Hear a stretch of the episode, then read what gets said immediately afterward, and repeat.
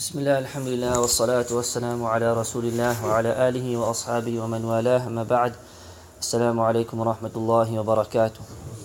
الله سبحانه وتعالى says وأمر أهلك بالصلاة واصطبر عليها He instructed the Prophet صلى الله عليه وسلم and he said to him that command your family with salah واصطبر عليها and be patient with them regarding their prayers.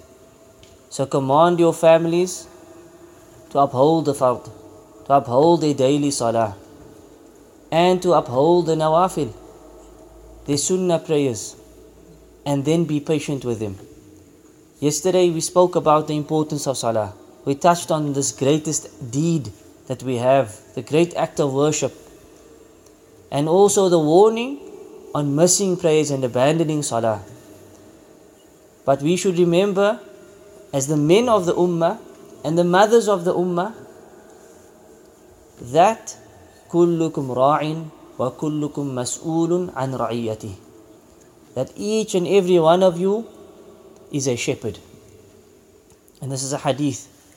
And each of you will be asked about your flock about those who you are responsible over your children your family your wives your brothers and sisters. These are your responsibilities, yani they are under your care.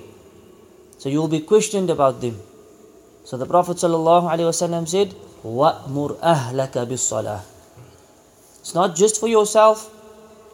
Don't only worry about yourself and save yourself from the fire. قُوا أَنفُسَكُمْ وَأَهْلِيكُمْ نَارًا Allah said, Oh you believe, save yourselves and your families from the fire. And here in this ayah, instruct your families with salah and be patient with them. Perhaps you find a child that's a bit resistant or a sibling that's a bit rebellious. Be patient, persevere, keep on reminding, keep on reminding. Wastabir alayha, patiently, all the time remind them with the salah. Because if they hold on to the salah, and as some scholars said, as long as a person makes salah, he's knocking on the door of Allah. He's, he's, coming he's coming closer to the mercy of Allah. But the moment they lose the prayer, then they're going to lose their success in this world and the year after. So remind your family with the prayer, wastabir alayha, and be patient with them. Be patient towards them. And in this we will find our success bi'idnillahi ta'ala. All of us. As a community, this is how we find success. We should rectify ourselves and then we rectify those closest to us. And then the message will spread bi'idhnillahi ta'ala. Ask Allah Azza wa Jal for His mercy and for His forgiveness and to make us of those who uphold the salah. Imagine Ibrahim alayhi salam, to end off, he made this dua. رَبِّ جَعَلْنِي مُقِيمَ الصَّلَاةِ وَمِن ذُرِّيَّتِي ربنا وتقبل دعاء.